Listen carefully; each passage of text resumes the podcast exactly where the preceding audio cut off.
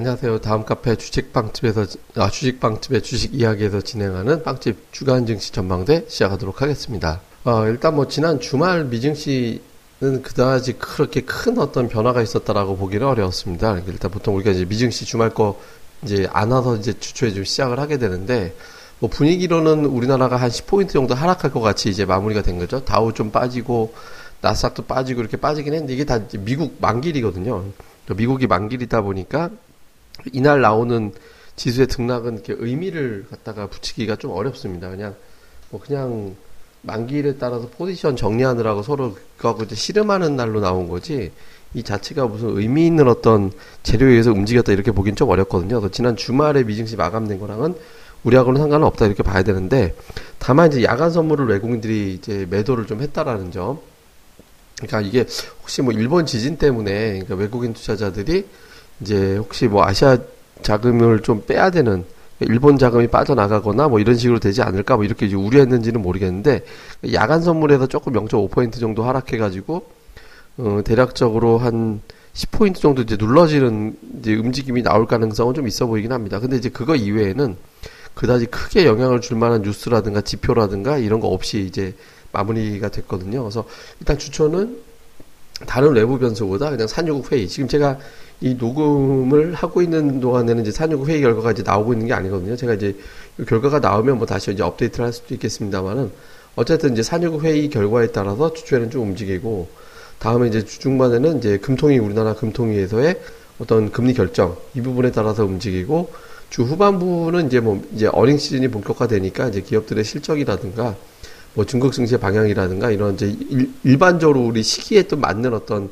이제 변수에 따라 움직이고 뭐 이렇게 된다고 보면 될 것 같은데 이제 먼저 산유국 회의 같은 경우는 이게 지금 이제 아마 이게 월요일 아침에 방송을 들으시는 분들 같은 경우는 이제 결과를 보고서 이제 하시게 될 것 같은데 그냥 제 생각엔 무슨 전격적으로 구속력을 갖는 합의가 나올 수 있는 건 아니잖아요. 그러니까 이게 무슨 서로 이제 강제력이 있어가지고 만약에 뭐 합의했다가 이제 어길 거야 이러면 어기면 무슨 페널티를 가할 수 있는 방법이 없기 때문에 이 산육 회의라는 거는 그냥 진짜 말 그대로 어떤 하자라고 의견을 교환하고 이렇게 우리 하기로 해요라고 해서 뭐 그걸 의결이라고 하나요? 그러니까 이제 뭐 이제 그런 거 정도 하는 거 정도는 가능하겠지만 그거보다 강력한 어떤 구속력을 갖는 어떤 나오기는 현실적으로 좀 어렵거든요.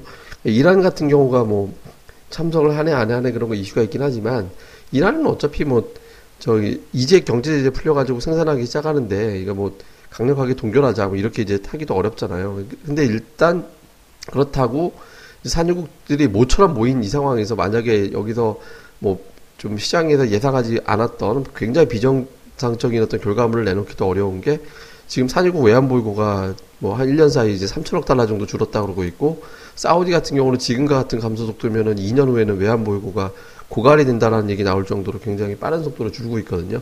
그러니까 이런 것들 때문에 산유국들의 사정이 만만치가 않다라고 보면 어떤 형태가 됐든 유가가 폭락하는 쪽으로 결과를 내지는 않을 것 같다라는 쪽으로 보면 되는 거죠. 그러니까 이 자체가 가장 최우선적인 어떤 결과물이 나오느냐 아니면은 그냥 중립적인 결과가 나오느냐 뭐 이 정도로 보면 되는 거지 뭐 극단적인 하방을 자극하는 그런 결과가 되지는 않을 것 같습니다. 그래서 근데 어쨌든 이 부분을 확인하고 싶어하는 어떤 투자자들 그러니까 유가 40달러 넘어온 상태에서 다시 깨고 내려갈 거냐 아니면 올라갈 거냐 이거를 이제 이제 기, 바라보고 있는 투자자들이라든가 아니면 이제 뭐 선물 시장의 어떤 투자자들이라든가 외국인들 뭐 자금이라든가 이런 것들이 다 있기 때문에 이 부분에 대한 어떤 결과물을 일단 보고서 움직일 것 같다 이렇게 봐야 되는데요.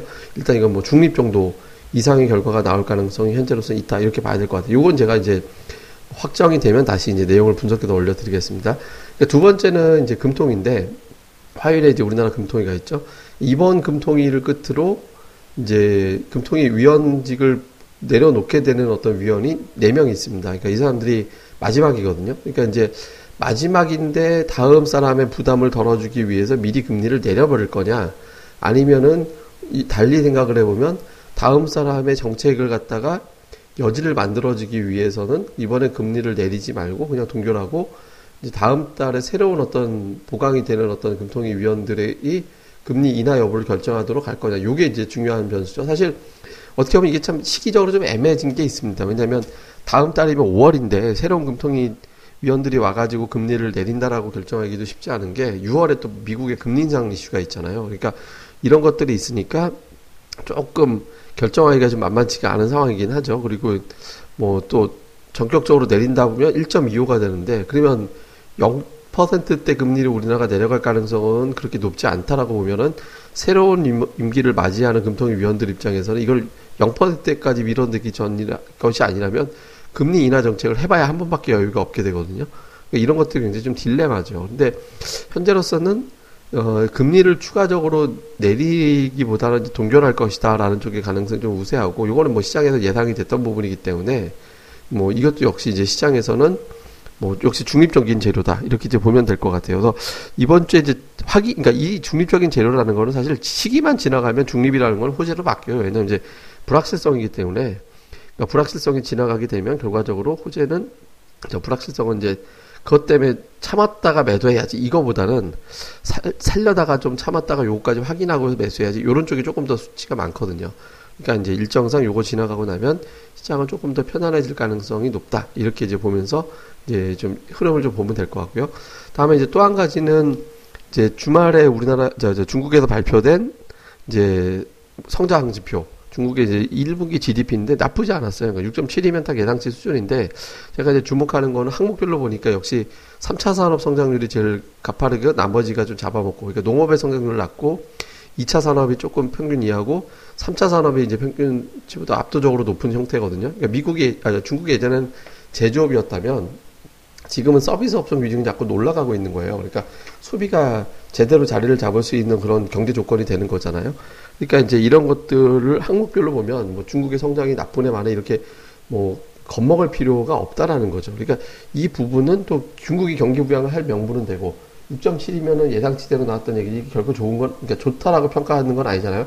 중국의 어떤 기대치, 글로벌 시장의 어떤 기대치를 감안을 해보면 그러니까 이런 걸 감안을 해본다면 이제 중국에 대한 어떤 기대감 같은 게 이제 중국 증시도 실제로 좀 올라오는 모습이 좀 나타나고 있었고 지난 주말에는 살짝 눌렸지만 그러니까 중국 재료가 일단 시장에서는 중국 시장이 3,100을 넘어가고 이런 어떤 흐름이 만들어진다라면 뭐 주가 흐름을 좀 강하게 움직일 수 있는 이제 그런 계기가 되지 않을까 생각을 합니다. 그래서 이번 주는 하단으로 본다라면, 그러니까 산유국에서 아주 안 좋은 형태의 어떤 결과물이 나온다면, 예, 그러니까 산유국에서 굉장히 좀 쇼킹한 형태의 어떤 결과가 나오게 된다라면, 이제 2천을 좀 깼다가 다시 갈 수도 있겠지만, 뭐 그런 형태가 나오는 게 아니라면 아마 이제 2천 전후 살짝 그 정도의 바닥권 다음에 잘하면 2050 지난 주말에 특히 이제 외국인 투자자들이 선물을 그동안에 이제 매도 우위로 이제 가고 있었는데 선물 매수를 지금 4일 연달아서 이제 매수를 했잖아요. 지난주 내내 매수한 거거든요. 그러니까 뭐 수요일이 휴장이었으니까 월화 목금을 다 매수했거든요. 그리고 옵션도 콜옵션을 계속 좀 사들이는 형태로 그러니까 하락적 배팅을 강화하거나 이런 조짐이 없었습니다. 그러니까 해지를 걸거나 이런 게 별로 없었거든요. 그러니까 외국인 투자자들은 점진적으로 시장을 갖다가 이제 끌어올리는 어떤 쪽에 일단 무게를 둔 것 같다. 다만 이게 이제 외국인들이 보는 관점에서 유가라든가 이런 것들이 우호적으로 된다라는 전제로 간 시나리오이기 때문에 그러니까 이 부분에 대해서는 조금 더 이제 그 결과물을 보고 사유국의 결과물을 보고서 보면 좀 뚜렷할 것 같다. 그러니까 외국인들이 일단 베팅은 해놨는데 그 베팅을 밀어붙일지 아니면 반대로 이걸 갖다 손절매를 하게 될지 이거를 갖다가 이제 산유국 회의를 보면서 이제 판단을 하면 될 것 같습니다. 그다음에 이제 또 하나의 변수는 일본인데 일본 지진이 남 저기까지 지진이 났잖아요. 저기 남미 지역까지도 지진이 번지는 형태가 됐거든요. 물론 그게 번졌다는 표현이 맞는 건 아니지만 어쨌든 그래서 지금 최근에 안 그래도 나쁜 일본 증시인데 이게 지난주에 반등이 제법 좀 세게 시도가 됐거든요. 근데 이제 이게 엔화가 만약에 이제 이게 좀 애매한 게 엔화가 그동안에 강세로 갔다가 이제 엔화를 약세로 바꿔버릴 수 있는 그런 어떤 이슈가 되거든요. 그러니까 이거 자체가 또 우리나라 수출 기업에 유리할지 아니면 일본이 자체적인 산업들의 어떤 생산 활동이 어려워지니까 반사이익이 될지 이게 이제 사실 남의 나라 불행을 갖다 이렇게 분석하는 것 자체가 참 민망한 거긴 한데 어쨌든 그런 이슈가 좀 있거든요. 그러니까 일본 지진이 연속적으로 안 나온다면 주초에만 뭐 일본 NY 변수가 생기고 우리 시장에도 뭐 반짝 영향 주면 끝나는 게 되지만 추가적인 지진이 발생하게 된다면 근데 그쪽 지역 자체가 근데 무슨 산업이 많이 몰려 있거나 이제 그런 건 아니어서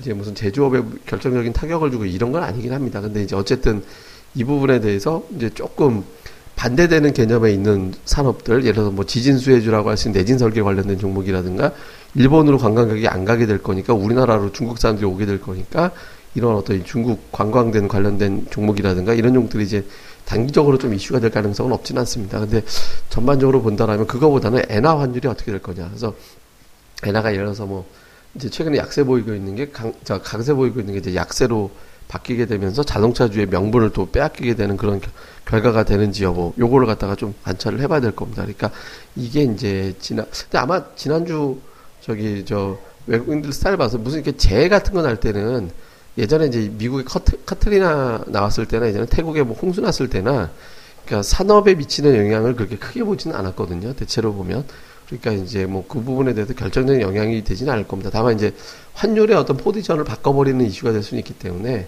엔화의 어떤 변화되는 어떤 흐름을 좀 보면서 어, 참, 참고를 하면 될 것 같다. 이렇게 이제 정리를 해보면 될 것 같고요.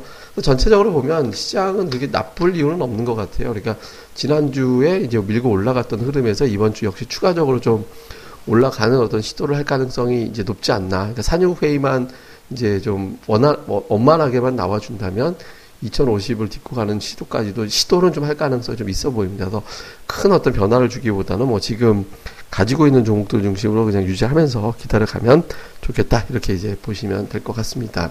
예, 뭐 어쨌든 이제 총 정리해서 보면 이번 주는 이제 뭐 산유국 회의, 그다음에 금통위, 일본 지진 이런 것들이 어떤 변수. 물론 이제 그 외에 이제 나오는 뭐 주말에 미국의 PMI라든가 이런 것들 나오는 어떤 지표들도 있긴 합니다만 이런 것들이 상당히 중요하다라고 봐야 됩니다. 근데 일단 우리가 여러 번 지표를 통해서 봤겠지만 지표는 그냥 말 그대로 지나가는 그때 지나가면 그냥 끝나는 거로 봐야 되거든요.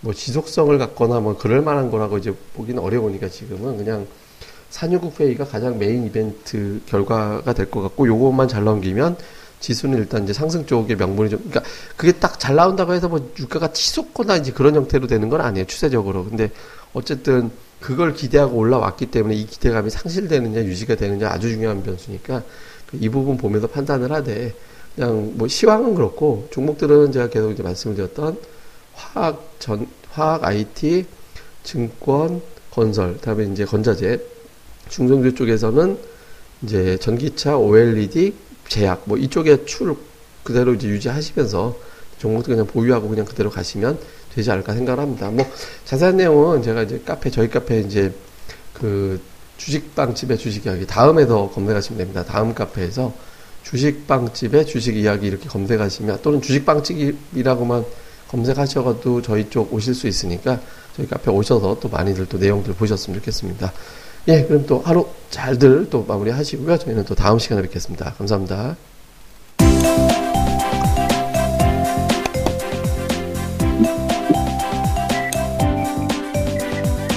아, 안녕하세요. 주식방집 운영자 불사조입니다. 주식 투자하기 참 답답하시죠? 어, 공부하자니 배울 곳이 마땅치 않고 또 여기저기 이상한 광고에 혹해서 가입했다가 낭패만 당하고 이런 답답한 투자자분들을 위해 저희가 VIP 빵집을 열었습니다. 어, 실전 투자대 1위 출신의 공략주 발급법, 차트 전문가의 매매 급소, 시황 전문가의 쉽게 이해되는 오늘장 브리핑, 그리고 저희 멤버가 직접 탐방해서 알아낸 다양한 기업 정보를 정리해 드립니다. 부담 없이 편안하게 가입할 수 있는 신한 VIP 빵집에 많은 가입과 관심 부탁드립니다. 자세한 내용은 다음 카페 주식빵집의 주식 이야기에서 직접 확인하시기 바라고요. 문의 전화는 010-3043-0909 0909입니다. 010-3043-09없다. 네, 두 번 기획해 주세요. 네, 감사합니다.